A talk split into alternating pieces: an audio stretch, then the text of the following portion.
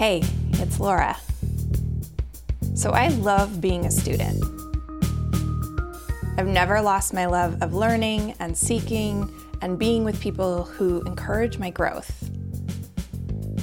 Today's guest, Elena Brower, is one of those people. Elena's sort of an enigma. She's one of those people that's really hard to pin down. You may know her as a yoga and meditation teacher. She's also the author of many books, including The Arts of Attention, the beloved Practice You Journal, and the follow-up Being You.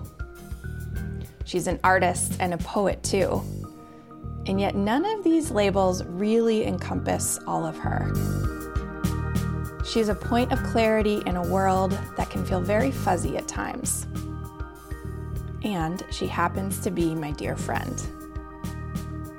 When we sat down, I made a conscious choice to avoid steering the conversation. I had prompts and questions, but I really wanted to see where we'd go. I ended up learning a lot about my dear friend and came away with tons of encouragement about life and parenting, about why we need elders and why we need to embrace aging and become elders ourselves. There is power and joy in aging, and Elena speaks to that with such eloquence. This is one I really want to discuss with you, so I hope you'll join us in the online community at t m s t pod dot com. Enjoy.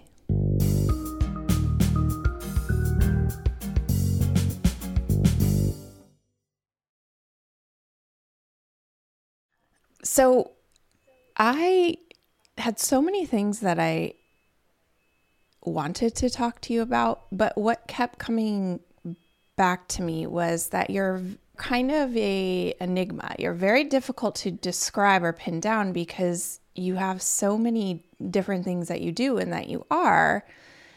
I think of you as a yoga teacher, a practitioner, mm-hmm. You're an author, you're a business owner, you're a parent and a partner and a friend, and you're an artist and mm-hmm. a poet, and now you're a New York City expat. But what I realized is I don't know a lot about your beginning and sort of what your childhood was like. Yeah. The first picture that comes to mind is myself at around the age of five, uh, mm-hmm. having crawled up onto the counter in my bathroom, staring into the mirror, saying, "Who are you?" Really? I swear. What kid does that? I don't know. Oh, it was so funny when I think about it now. I'm just like, wow, that was deep. And I did that all throughout my childhood. Who am I? Who are you? What are you doing here? And I spent a fair amount of time alone. Uh, my sister was born a year and a half after me, and she had a bunch of health issues that were very consuming of my parents' time. They mm. did a great job. They always said goodnight to me. They always came and, you know, tended to me when I needed it. But there was a lot of time by myself. And yeah. I was very self-sufficient. You know, I read a lot, did a lot of art. The second thing I thought of was me rearranging all of my Hello Kitty figurines and erasers in my shelf again, because I was bored. Yep. Um, My mom Cute. used some money that I don't think she really had to buy me drafting table and painting supplies, and she would just really go full out for me when it came to art. Art was that uh, because she was into supplies. It, or she saw that you were? She was also into it. She was uh, for a time. I remember she took a landscape architecture class, and she rocked it. And she wanted to be a landscape architect, but I don't think she had the connections or the wherewithal. She was already doing accounting work for a bookstore. She was doing a jewelry company with a friend of hers. And then she was also doing a lot of charity work. Like, not that we had all this money to give, but she would just be present volunteering yeah, a lot. I remember being in places like that while she was volunteering and sort of like, you know, coloring or reading or doing whatever I could do. But she was a busy lady, you know. So she was a woman of many hats, too. For sure. For sure. Yeah. Yeah. And what about your dad? Oh, my dad's hilarious. Um, since my mom passed seven, six, seven years ago, it was twenty sixteen, whatever that means. It feels Five like yesterday. Yeah. Yesterday. I can still smell her and hear her. My dad has now reconnected with his, uh, a friend of his from when they were eleven. Oh my Her name gosh. is Sue. She's awesome. She laughs all the time. She's really dry wit, really funny. You can tell she really cares about him, but you can also tell she doesn't take any shit from him. Yeah. And I don't have to think about him. You know what I mean? I don't have to worry about worry him. Worry about him. Yeah. They're good. They're good. And they were, your parents yeah. were married, so you grew up with both of them? Yeah, they were yes. married the whole time. And, you know, I don't think they should have been, actually. Yeah, one of those. Um, but they did it. And, you know, this the, the final scene, my mother's dying day, her deathbed was really a very beautiful, very exalted day. It felt like a birth mm. to me. You know, having been through my son's birth, it did feel like a birth. And I was very present. And I realized yeah. that all of the questions that I had as a kid led to, and, and the ways in which I couldn't, I felt helpless in regards to my sister and in regards to what my parents were going through in their twenties with two children, two babies. Right. That helplessness led me to yoga. It led me to be present, so present at her passing. Uh, yeah. So I'm so thankful because I don't feel like I missed a thing. When did you decide you wanted to pursue yoga uh, more seriously or become a teacher? I mean, you went to school. I know you went, you started in a different, you were in fashion, right? Oh, yeah. Textiles? Yeah. I fell in love with clothing in high school at some point. I had a great art teacher and learned watercolor, learned how to paint women so that mm. I could paint the croquis for my work when I went to college because I knew I was going to do fashion design yeah. and textile design. I ended up going to Cornell and majoring in the human ecology school in the textiles and apparel department. And it was awesome. And I minored in art history and was just completely smitten with my work. You know, who was in class with me, in school with me, was Malia Mills, mm. the bathing suit designer slash clothing designer. And I got to model for her at school. I mean, wow. Looking back on it now, it was so sweet. And what can I say? It was an incredible education. I still am very dear friends with several of my friends from Cornell. And I was definitely too hard on myself at certain times and mm-hmm. definitely too lax with things at certain times. I remember really being excited about the D in algebra. Like, I made it. I passed, you know, and yeah. then really being sad about the B in chemistry. But everything was about art for me at that time. And and I think I sort of overdid the art. And then I went to work and I, I worked for textile designers for many years. And I worked for clothing designers for a couple of years. I moved to Italy for a couple of years. And yep. the whole time I was always kind of in the back of my mind going, okay, so how is this really helping people? At what point were you like, no, this isn't it? How did that happen? It was, I was in my apartment in Italy, actually, in Turin. I had the most beautiful, oh my God, the sexiest place with all the, you know, when you think about Italian lighting. Yeah. There was those and the Italian fixtures and there was those and the Italian kitchen. Oh. Super modern, like postmodern. It was so beautiful. And I was sitting in the kitchen one day and I was just like, shit, hmm. I'm not in the right place. Shit, like you shit, look around shit. And this is supposed to be so great and this is not. Yeah, and all I wanted to do was smoke cigarettes out the window. And, and it was a very particular moment that I started hearing dinner sounds like uh, from the courtyard. Mm-hmm. All the families, the kids and the dishes and all the things. And I'm just like sitting there looking at, you know, a head of broccoli and, I don't know, a bag of miso or something. And I was just like, all right, this is not going to work. Yeah. And I started doing the list as I do, of the pros and cons. How silly. And of what you were doing or being there? Yeah, everything. Yeah. Everything. Mm-hmm. What I landed on was that I wanted to go back to school to teach children art. Oh, my gosh. Okay. So that's what I did. I got into The New School, and I spent a year doing that.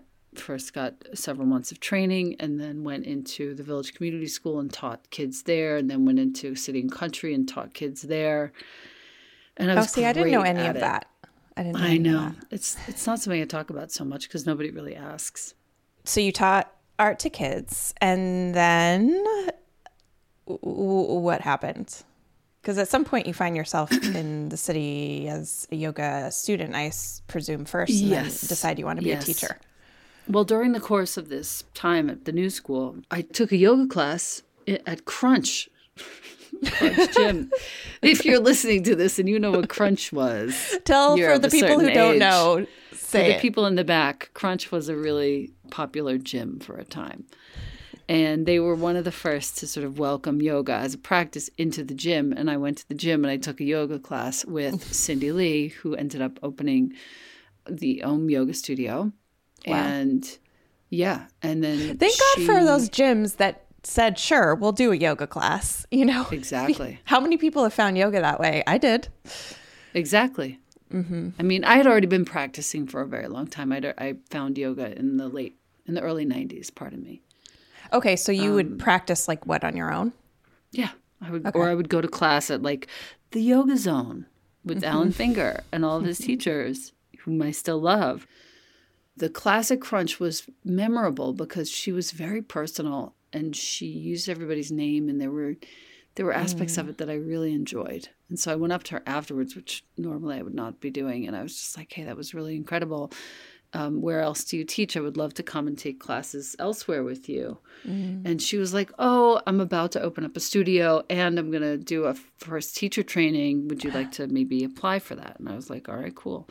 And she handed me a piece of paper with a bunch of questions, which I took home and promptly answered with a whole bunch of pieces of art, which huh. she sent back to me twenty years, twenty-five years later. No. And I still have it. Yes, I have it. It's so sweet. And I have well, several how old are of the you projects at this that I point? did for her. I'm twenty, twenty-eight. Okay. So cute. Yeah. You know, I just had such a great time. I started teaching at Om. So you took her teacher training. And... Took the teacher training, started mm-hmm. teaching at Om. It was aligning for a while, and then it suddenly wasn't aligning. Her her real focus is Tibetan Buddhism, mm-hmm. and I just wasn't in that place at that time. Of course, now I'm studying with Roshi Joan Halifax at the Upaya Center down the road, and I could not even begin to tell you how much Buddhism means to me. Oh, my gosh. But that's for another day. And so I started teaching elsewhere at a place called the Movement Salon, which... if you're listening to this and you remember it, it was so special. Sal Anthony opened this place. He was, by the way, like in the mafia. He's he's passed, rest his soul. He was it, totally in the mafia. He was like one of those sort of icons of New York. Yeah. And he opened the Movement Salon because he found movement, Pilates, yoga, and it meant so much to him that all he wanted to do was open up a movement studio. So I walked in there one night. The opening night, I walked in. I'm ashamed to say this, but I'm just going to say it anyway. I got super, super stoned with my best friend, Greg. And he yeah. was like, yo, this movement place is opening up nearby. We should go over there. And I we walked over there. I had no idea what I was doing. I walked in and I, I saw the guy and he introduced himself as the owner. And I was he was like, what do you do? I was like, well, I teach yoga. He's like, oh, really? I was like, I should be your main yoga teacher. Oh, my God. Elena. So... this is amazing. Okay, first of all, um, uh, so like funny. Mafia guy who loves movement and Pilates, and opens something called the Movement loves. Studio, and then little the Elena, Movement Salon, yes, Movement Salon, Pilates, yeah. gyrotonics, and yoga, and wow. other things, I'm sure. Anyway, yeah. we we had a little family there for a while. It was amazing, and he said yes. God bless. And we started having these gigantic classes, like fifty people would wow. line up on Saturday mornings for the eleven o'clock class. And then I would have Had a you Tuesday ever taught night, like that before? No. I was teaching yeah. four people at, at home and like maybe thirty. I don't even. Oh, we just had oh. such a good time, though. And I took it very, very seriously. Yeah. I did. And I felt the responsibility of it and I loved it. And, you know, we built from there. From there it was... several years, I would say probably three years of that. And at one point, this phenomenal dude walks into the class, and his name is Michael. And he was like, hey, first of all, I'd love to take you out to lunch. And second of all, you know, you should not be, I, I wonder how much money you're making, because you, you probably should be making a lot more money than you're making right now, which oh, was boy. true. Yeah. And he ended up writing the business plan for Vera Yoga, which then opened in two thousand two, oh. right after nine eleven. He secured a ridiculously low rent because of nine eleven. You know, right. Nobody wanted to be down there. Yep. And that's how it all began. In two thousand two, we were open until two thousand fourteen. When you had that studio for twelve years? Yes, my love. Wow. Yes. I didn't realize my, it was my, that long. Yeah, I took on another business partner, and she and I are still partners. We're still, she still works with me on bigger projects. She does the negotiation, and she came on in the second year. She gave me a little bit of um, investment, and mm-hmm. we moved the studio from the eleventh floor at the building we were at, five eighty Broadway, down to the second floor, and made a really beautiful home. And so many yeah. people, you know, that was their yoga home for twelve years. Yeah. So in that time, who became your teachers? Because I think of you, I mean, you're, to me, you're one of the best examples of someone who is a student. You're absolutely a teacher, but you're so diligent about being a student. And you talk about your teachers a lot. So did you have teachers that came into your life at that point? Or maybe talk through sort of your main ones that have evolved, rolled into your life over time. Yeah. It's a little bit challenging to talk about because I was disappointed in so many cases by yeah. white men. Yeah. Unfortunately. Yeah. In three in particular, which will remain unnamed. But what I can say is this, what I've focused on and successfully in the last, let's say, five years are elder women teachers. Hmm. And that, I think, is the best move I have ever, ever made. So talk about that, because why do you think you were attracted to what you were attracted to? And then why? How did you instinctively go towards elder women? The patriarchy. Later. We we I had no idea. Yeah. We had, we had no idea. Right. we had no idea. You're like, the these sixties are the guys happened, who know. And then the seventies happened, and then the fucking eighties happened. And good point. And then, I mean, who knew? We we didn't know that we were living under this paradigm. We still barely, as a as a society, white and white passing people, barely even know that you're living under in a sea of, in a pool of racism. Mm-hmm. I mean, it's all of a piece. Right. When you you're don't know that you're living in it, you're just in the water. That how's the water? I don't know. Fucking in the water.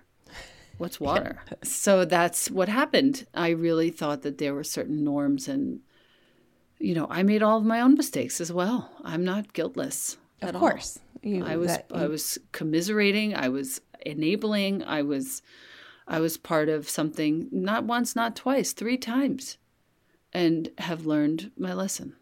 And now yeah. it's just all about the women. So uh, Naveen Michon, crazy alien that she is, is a genius and really created a certain level of awareness about the body that I hadn't held before. Her mm-hmm. student, Abby Galvin, is, I consider, a teacher to me. I take her classes on their platform, the studio in New York. They have online classes, and I take those with some frequency, at least a couple times a month. I study with Judith Lasater. Uh, she you had her on non- your own show, right? Oh, dude. That was an yeah. epic episode, actually. And at the end, that woman just made me weep. She yeah. she sort of acknowledged my effort in the world of the last twenty years. It was just Fuck, I I, so I listened beautiful. to that one. Everyone should listen to that. It was beautiful. Thank you. Thank you. It was like I could die right now. Yeah. Okay. No I'm done. No problem. The kid will be fine. Everything else will be I fine. I am complete. She said that to me. I'm good. Judith Lasater, Roshi Joan Halifax, mm. huge part of my life now, um, especially since moving here almost two years ago, a year and a half ago. Yeah, her work as as a social, socially engaged Buddhist activist mm. uh, has made me aware of working with death, with death and dying. Mm. Um, Hiro Boga has also been a huge influence on me. Her work in the realm of business brings, mm. I can't say spiritual to business. I don't want to say that because it's not true, but she brings an awareness of the ecology that surrounds any business, any commerce that you do. Yeah. So that it becomes as meaningful as anything else that you do. The energy of money changes and becomes a meaningful energy that you can then move forward into the causes that you wish. That's such a Just, massive shift that anyone can have at any time. Then in two thousand twelve, and, and in this time you get married, you have your dear son, yep. and you're living in the city, and you decide to sell the studio at some point. And there was no selling, it was just closing. There closing. No, nothing really to sell except for a mailing list. You know, that's yeah. the, the peril of opening and closing a yoga studio is what is yeah. there to really actually sell? You're right. the teacher, so you're the thing. You're the business. You know, I had a few other teachers who were also the business. But yep. at a certain point, the rent got too high, and I, I was suddenly starting to feel like, okay, there's some other... Next. Some other vista. Maybe it's changed over time, but how do you make decisions about where, uh, what's next? It's the pre-sober Elena and the post-sober Elena. Let's talk about that, yeah. Because decisions pre-sober were a disaster. What were they guided Post-sober, by? Nothing. I, who knows? What anybody else said at the, in my ear at the time. Yeah. Yeah. Sober Elena, oh boy, do I have all my practices. I have my meditation. I have my intuition. I have my my spidey senses. Uh, mm-hmm. I have no no issues with making choices because I my body knows. Yes. Okay, then that, this is a good time to talk about that. I do want to talk about the pre-sober Elena and what that was like for you and what your, because your thing was weed, and what did that look yeah. like? And and what were the clues that you needed to let it go? And what has it been like since? Well, it wasn't terrible. And it wasn't like some gutter situation, really super low, low. Mm-hmm. It was this mid-range mediocrity that I was operating with all the time. Yeah. And I knew there was more. I just knew I was capable of more. I would drop the kid off at school. James would go to to work, or even prior to James, I was with Bentley. And, at, you know, right around nine o'clock, ten o'clock in the morning, I would get stoned pretty much yeah. every day. And, and how long had you been doing that for? It was a few years. I mean, let's put it this way. I got sober for two years when Jonah, zero to two, while I was breastfeeding. Yep. And then the minute I stopped breastfeeding, I was like, let's get back on that train. And from two until, let's say, eight or nine, his age. Uh, his age, right. Two, two, wait, let me just think for a second. I got sober in twenty fourteen. Which puts him at nine, eight or nine yep. years old. And I started I started getting really sick of myself after those seven years of just like kind of mm, not a week would go by that I didn't get stoned at least once. Yep. Some weeks it was one time. Some weeks it was five, mm-hmm. you know, and then I would find excuses for more. What were Morning, the stories night. you you had told yourself about weed? I mean, was it's was it part of the yoga community? No, no, not really. No, mm-hmm. my friends were not. A couple of them are still, but it wasn't around that. It was more just like I did not want to feel. So anything that I could do to not feel and just keep going mm-hmm. was going to be what I chose. And that was why I chose to be high. And it was great. And I was functional. You know, I, I I would get stoned a couple hours. I'd go up to the roof. I'd smoke a cigarette, whatever. It wasn't anything so terrible. But I found yeah. that when I started to talk about it, people were really thankful because they too were doing this stupid sabotaging of their own greatness. And yeah. nobody was really talking about weed as this kind of an issue. Well, no, and it's quite the opposite. I think it's viewed as not a problem, not a big deal. And sometimes no. even that you, you can't really get addicted to it. Although I have many friends who have become sober from it because it was absolutely an addiction for them. And you're oh, totally. in, in that. Totally. Yeah. And the fact is, when I started to talk about it, I was I was actually made fun of. There were people who were trying to shame me on social media. Oh, that's so terrible. But really, you know, it was it, for me. There, it is when you terrible. know that you're not living into your potential, it's a major spiritual death. Yeah. Yeah. It felt like that every single damn day. And when I finally got sick enough of it, I actually said something to a couple of dear friends of mine who were openly sober. Yeah. And they helped me out. They were just like, all right, I'm going to hold the space for you. And I got my forty, first forty days in, made art every day during that nine to eleven window of fucking time, and yep. started posting on Instagram, actually, the art that I was making without talking about sobriety at all, because I really didn't trust myself yet. Like, I didn't right. trust that I was going to be able to go through with it. Right. But when I got to forty days, I was like, fuck it. I'm going to start sharing about this. And then over the course of between forty days and roughly eight, nine months of sobriety, I wrote the spoken word called The Ritual of Recovery. Yes. Joe to help me memorize it. And then oh. I performed it at Wanderlust. And, um, you know, it was a real, it was a real opening for a bunch of folks who needed to hear somebody talking about weed as an addiction. It is, and it's not only for people who, you know, the weed is their thing. It's any for anybody who struggles with any addiction. It's one of the most beautiful things that I've ever, ever heard, truly. Uh, and I tell Thank people you. to listen to it all the time. So we will link to that. I've heard you say many times that you have turned to art to get you through something. I know that's yeah. how Practice You came to be, your the journal. And so talk about that. I want people to hear how that feels to go into something that right. helps them, and, and why it helps, and what you were doing. And, and I want to get rid of this notion that you have to be a creative person, quote no, unquote, because there's, we all are. Well, I think the important thing to remember is that any bad habit that we're in, you know, mine was smoking weed and cigarettes between nine and eleven in the morning. Mm-hmm. Um, that was, I was calling that my freedom. You know, this is my right. time. Like, that's the hilarious truth of it.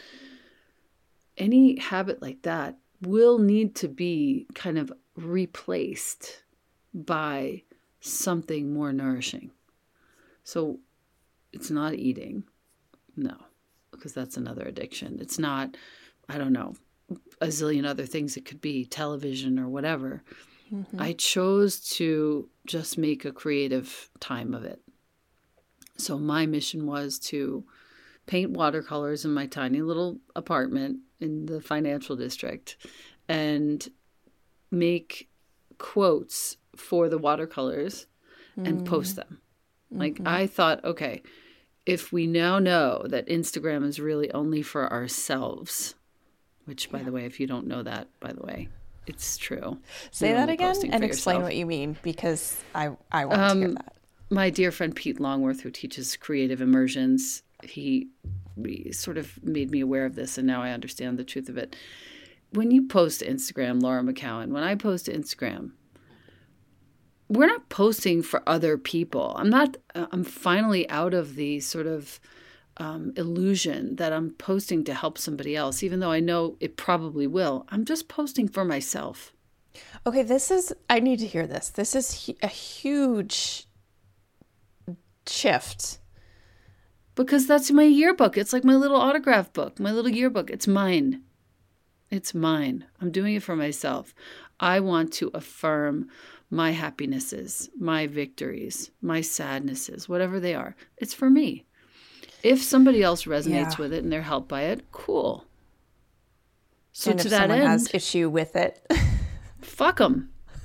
Honestly, fuck them. I've had people, oh God, I bumped into a gal the other day who socially shamed me on Instagram many years ago. And I was just like, hey, bye. Hell, like, bye. I, I don't need to make peace. It's people who, who are bored to tears, who don't have anything better to do than say negative things about other people. Like, wow. And I can't fix it. And I can't fix you, and I can't fix her. So I'm just going to leave everything as it is and keep posting to make myself happy. Okay, because I didn't expect to go here, but it's something I've talked to you about this before. Yes. We've talked about yes. it many times over the years. Mm-hmm. And mm-hmm. I've taken a break, a mostly break. I've gone on a couple times to share things that I'm doing because it's still the best way I know to promote work that I am mm. doing. But mm. I really, I still don't know if I can tolerate it, but I've never thought of it as just that.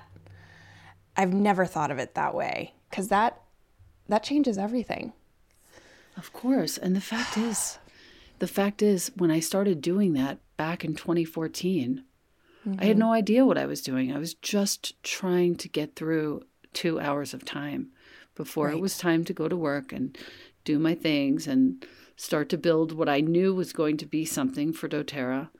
And yeah. and and really start to take myself seriously as a business owner. Oh. Well, as a and, person, don't you think?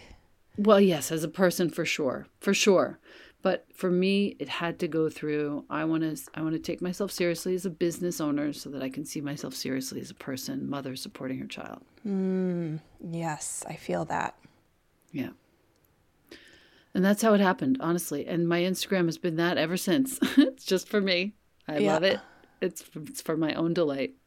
And you don't sit there and scroll and li- read feeds and comments and all the other stuff?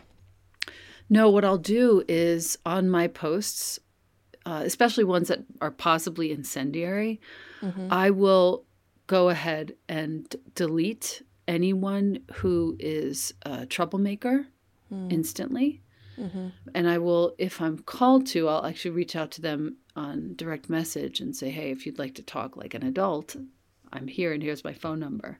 Yeah. One out of fifty times I'll actually get a phone call and have an experience and a, and a real communication with somebody. But mostly it's just, you know, cowardly, fearful, sad hurting, folks. Angry, sad, yeah. Hurting folks. I don't, you know what? I, I mean cowardly, not as a judgment. I mean it as...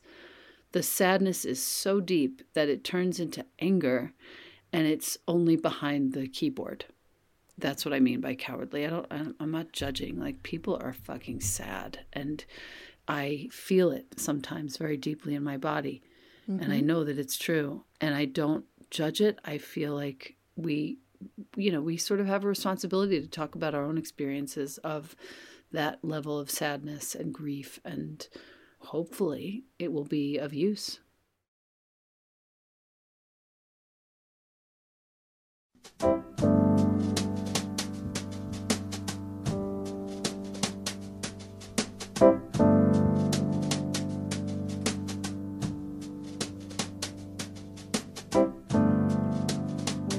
Hi, I'm Michael. I'm the executive producer of the podcast. At T M S T, we're passionate about having conversations that bring us together and help us stoke our love of life. That's why we created a dedicated site for the show. It's free, it's not a Facebook group, and we aren't mining your data to target you with ads. So check it out. And while you're there, please join T M S T Plus, our paid membership group. T M S T Plus members will play the critical role in keeping this going and ad-free. There are no corporations backing us. There's no advertisers. I mean, it's really up to us to pull together and make it happen. You can make a one-time contribution, or you can join our monthly program, where you can help shape the show, hear the complete unedited interviews, and join regular online experiences with Laura. But know this, you can make a huge difference right now for as little as ten dollars a month. You can find the link in the show description. And then please head over to T M S T pod dot com right now and join us.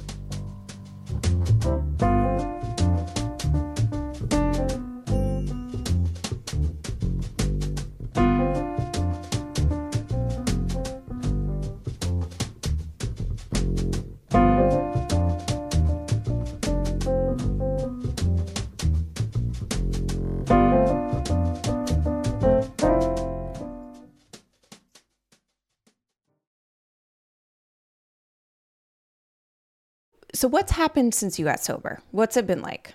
Like, honestly, it, the positive, any honestly, negative, any anything. I don't have any negatives. I instantly, after those forty days were over and I got through the like hard times of like rocking back and forth in my apartment mm-hmm. after making my little art project every day mm-hmm. and just kind of, uh, really, I really went through it. I really went through it. It wasn't heroin, but it was my own version of, uh, really hard yeah, days. Withdrawal. And, um, yeah. Sadness and, and grief um, and all of it. And sadness and grief. Yep.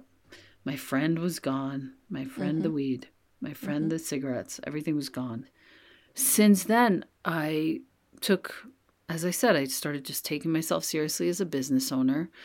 The studio was doing as well as it could have been doing. And I, that's when I chose to close it a few months after I got sober, hmm. which was great.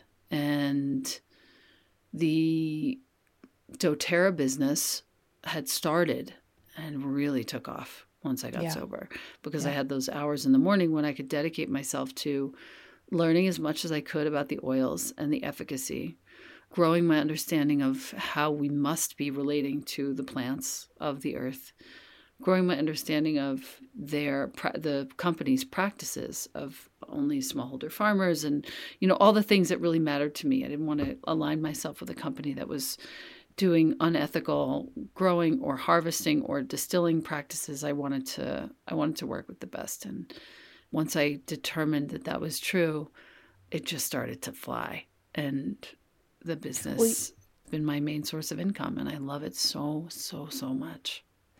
So it, something you said in there, you know, you got back those two hours, but I feel like those two hours, the start of your day, to because it wasn't just two hours, it was the entire day. Your entire it was day really changes. Two hours though. Like it, yes, it does change the whole day, but those two hours being stoned was empty, you know, empty calories.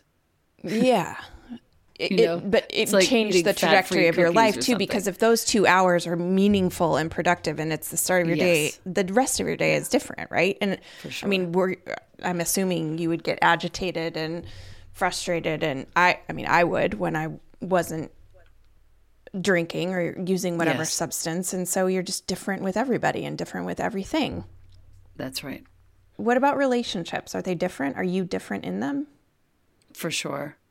Right around that time I started to tell the truth about everything mm. rather than just a few things or How'd some you figure things. Out how to do that?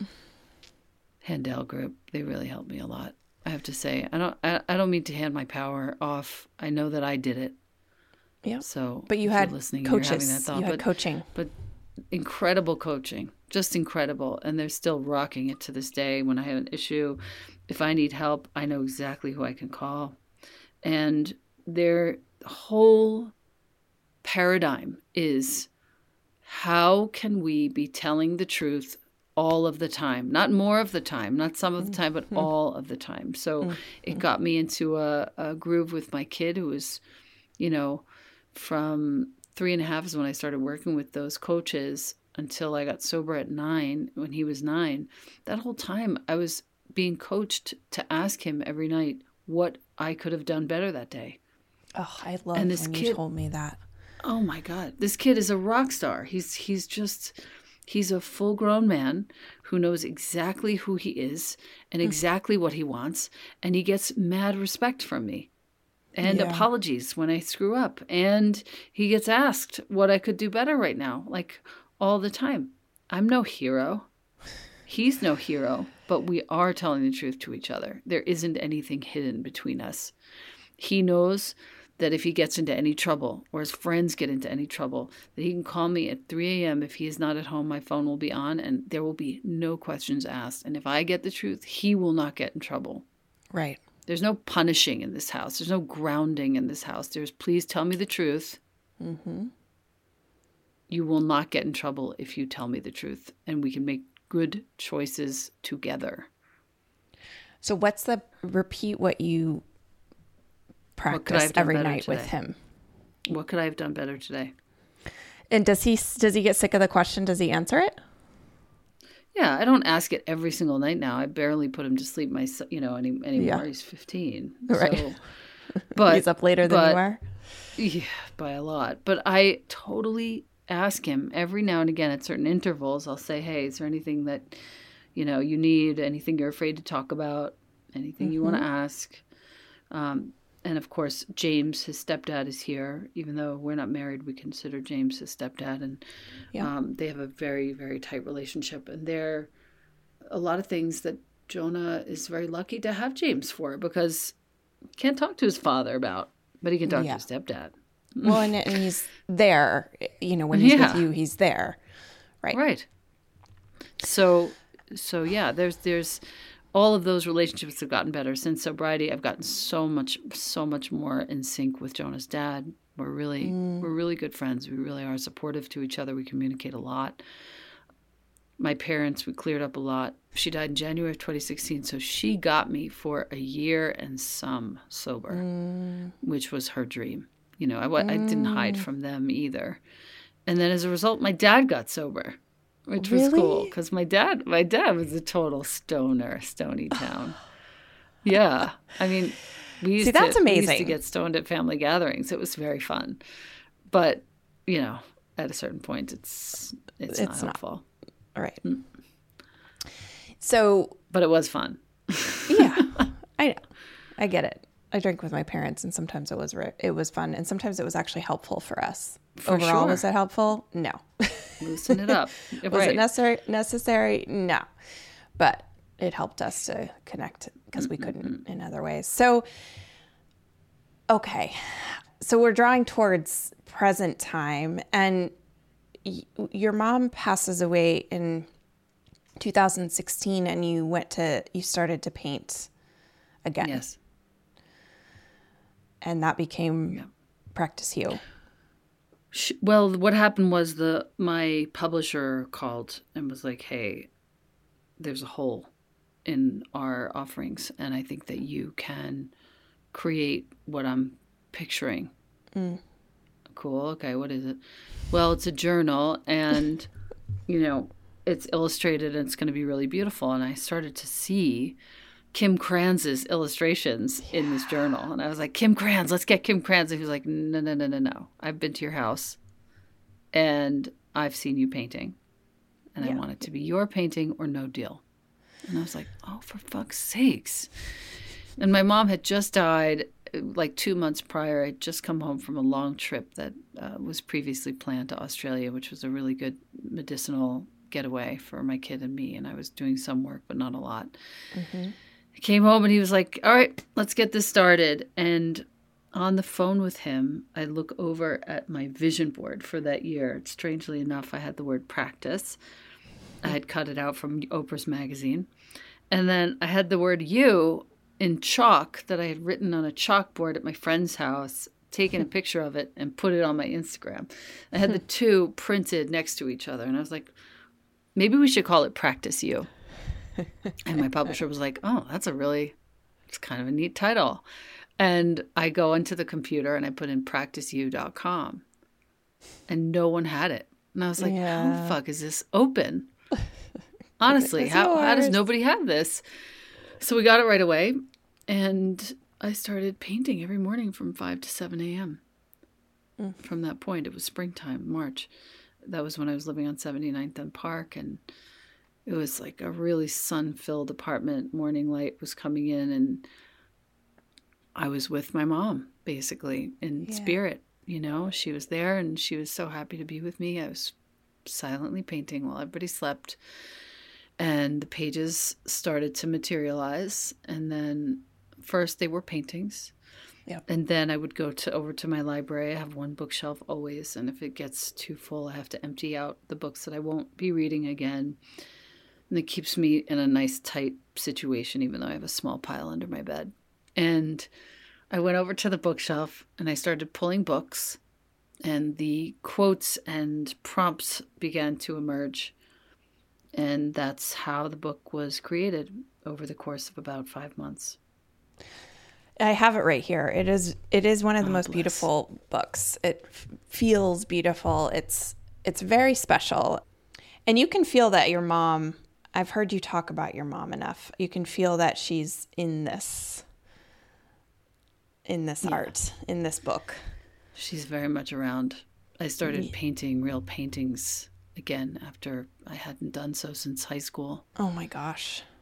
And now I'm actually selling paintings. You and I'm are? Making G-clay prints. Oh my God, I sold my fourth one yesterday. So exciting. Okay, I need one. And so. um, yeah, uh, if you go to elenabrower.com forward slash art, you'll see them. Um, there are some that aren't on there yet, but most of them are there. And I'm making G-clay prints of all of them. One of the finest printers in, in this town oh. who does fine oh. art printing. And those are going to be coming too. And the art pro- proceeds from my art are what I donate mm. to to my causes on the inside and Girls on Fire leaders. Like that's that's something that I'm re- really very committed to every month. So that's also fun because it really is for such a good reason. Right. Let's sort of end the tale of Elena with, mm. did you ever think you were going to move out of New York? Never. No, that was never in the cards. You were a lifer. I had no idea. Yeah. I was happy to be there. I didn't, it was like a vortex for me. I was, I had, um, I had a nice sort of command yeah. of myself in that town. And I was in all the good habits, working out, going for walks, you know, making mm-hmm. great food, all the things. But at a certain point uh, in March of twenty twenty, it became very clear that it was going to get to be very dicey. And because I could, and I recognize that a lot of folks don't have that sort of luxury. Mm-hmm. I had worked really fucking hard until that point, and I realized that this is one way that I can actually take advantage of my my work and, and go. And I don't right, and the fact that anywhere. You work for yourself and all of yeah. that, you can really be exactly. anywhere. So exactly. you moved to... Yeah, we, we just rented a place here in Santa Fe, and um, because my best friend had just moved here a month prior. She was like, mm-hmm. why don't you just come here and rent a place? It's so pretty. You'll love it. So we were like, all right. And I got these three one-way tickets. And we went and we landed and we got into the house that we rented, and we were all of us at the same time just like, oh, my God. Really? Where we, are we? We need to be here. Yeah. We need to be here. It's so wild because I thought you were one of the – many friends I have in New York that are lifers that I thought would never ever leave, and you did, and it makes so much sense though. It makes sense that you are where you are, and mm-hmm. because it, it is such a it's a place that feels so connected to the things that you care about. And yep. so the last thing I want to talk about is you you turned you had a big birthday. Yes. And yes. you were so excited about it, that you were so happy to turn fifty because you joined the elders. Yes. Yes. I feel that. Very honored to be fifty. I'm not ever going to hide my age. I promised my mother I would never put anything in my face or dye my hair. So I'm keeping that promise, and you will see all the wrinkles coming out of my face. Oh, and please. It's going to happen. It's happening already. Yeah. I, in reading authors like Stephen Jenkinson, mm-hmm. and even Toko-pa Turner to some extent, both of whom studied with Martin Prechtel. I think the gift of age is the gift of having stories to tell. Mm. The gift of having stories to tell is the gift of having wisdom to share.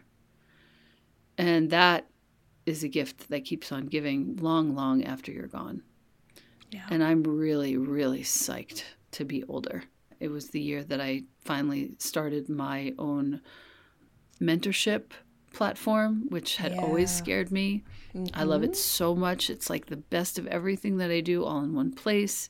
It makes sense for all of us. It's not expensive, so people can be in there month over month. And it's really easy for me. I am so inspired to put content in there, and I do it all the time. If you read Stephen Jenkinson's book, Come of Age, which I would recommend to all hu- human beings, he points out the fact that we have banished older people to homes. Yep. We put them out of our home, banish them to other homes where other people can take care of them. It's nothing but a problem. I, I, I feel ashamed of that societally. Yeah. It's one of the saddest what, things that I know of. When, ever. when when you think about it, it's almost too much to think about. If you read his book, what you start to see is that one fact that we don't have elders anymore, that the older people are not considered elders. They're considered a problem to be put out somewhere else far away from here, taken care of by someone else. Mm-hmm. He considers that to be one of the biggest scourges of our time. Yeah, I think I think he's right. Up there with racism, up there with the patriarchy. Mm. Right there. And if you if you start to consider yourself an elder in training and you take yourself seriously, so will others. And they will start to see your example of what it means like to cross over into elderhood. God. Yeah. I mean, I've there are people, p- teachers whom I respect who are like, oh, age is nothing but a number. I don't I don't tell anyone my age. Don't tell anybody your age. No, no, no, no, no. No, no, no. Because then they'll start to think of you differently. And it's like, no, actually, I'm going to always tell people my age. I'm going to proudly grow older and wiser. I always think of you in that way. You appreciate your trajectory. It's so affirming to watch. I had Cheryl Strayed on uh, the first oh, episode, wow. and there was this... I, I remembered a time when she was interviewed by someone, and this was years ago, and the person said to her, you have become such a, a powerful woman. And she said, thank you, I am. And I mm. about fell off my chair because we yes. just don't hear that, right? And so what if we mm. started doing that with getting older? Yeah. I mean, that getting older is wrapped up in that. It is wrapped up in that. That's right. You know, I'm powerful. You're powerful. There's no reason for you to ever shy away from that statement. Take that as a, a real lesson from her, from Cheryl. You know? Thank you. I'm powerful. I'm so glad you brought that up. I wouldn't have brought it up. But yeah. it's... It's a. It's also another massive shift, you know, that just the way we talk about getting older is so awful. I'm getting older. This is happening. Uh, this and trying to fight it. And I notice things on my body that I don't like. I notice things on my face that I don't like. Dude. Dude. Body's changing massively. I the, What I have to do to keep the body that I want is a mm-hmm. lot. Mm-hmm. It's a lot. And, and and it's mostly in the last year, got a bunch of gray hair, seeing all the wrinkles, the body's changing. And every day it's work to allow this to be true. How do you work with that? I just tell myself, I love myself all the time. I, I'll kiss the backs of my hands like Edith Eger says to do. No. Go ahead. I love you, right? And when you say that to yourself and you kiss your own hands, it's what Judith Lasater teaches. It's what every single woman that I love teaches. It's know yourself and truly, truly connect and love yourself. Because if you do that, nothing, nothing can stick for too long. Like I can look in the mirror and be like, wow, I wish I had the belly that I had five years ago. Mm-hmm. Like it's so much more work to get back to that. But look at this beautiful body. And then I'll walk around naked and I'll catch myself naked in the mirror and I'll be like, wow, I really look good. I'm fifty years old. You know, when there isn't a waistband or a dress zipper, I look amazing. Nothing can stick for too long. It's no, a great way no. of putting it. That's it. You, and that's something actually that I learned with the Handel coaches, which is, you know, how long would you like to carry this feeling? Oh, how long? You want a minute? You want ten minutes? What? You want a day? How long? God. Yeah, that's a life changer. Yeah. Like, wait, I can choose. Yeah, what? I think we'll end there. I could keep going forever, but I love you so much. I Same. Just, I think of you so often, and it always makes me feel stronger and mm. remember who I am. You're definitely one of those people where I go, okay, what would Elena say? What would Elena wow. tell me right now? Wow. Because you are you are that friend. You're you're a dear friend, and you're also a mentor to me, and you've straightened me out more than once. So mm. I love you for all of that.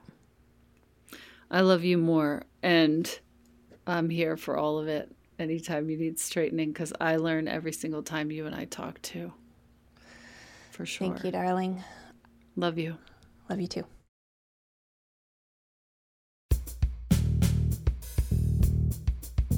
Thank you for hanging out with us today. We want every episode of Tell Me Something True to give you something you can use in your life. We also don't want there to be any barriers between us. That's why we built our own online community. It's free, it's not Facebook, and you can head on over to t m s t pod dot com to connect with folks around this episode. Also, have you noticed there aren't any ads on T M S T? That's by design. We want to keep the show and our digital spaces ad-free, but that's a goal we can only accomplish if we work together. And that's where you can make a huge difference. T M S T is being built as an ad-free, subscriber-driven project. The subscribing members will play the critical role in keeping this going and keeping it ad-free. There are no corporations backing us, no sponsors, so it's really up to us. And the good news is, folks are signing up. Thank you so much to all of you who have come on board for this very unusual way to do things. You can join them when you make a one-time contribution or join our monthly program. We have cool opportunities for you to help shape the show, hear the complete unedited interviews, ask our guests questions before they're on, and connect with other T M S T folks. I cannot stress this enough. You can make a huge difference for as little as ten dollars a month. So head on over to t m s t pod dot com right now. Tell Me Something True is engineered and mixed by Paul Chufo. Michael Elsesser and I dreamed up this show, and we're looking forward to joining you online and next time at Tell Me Something True.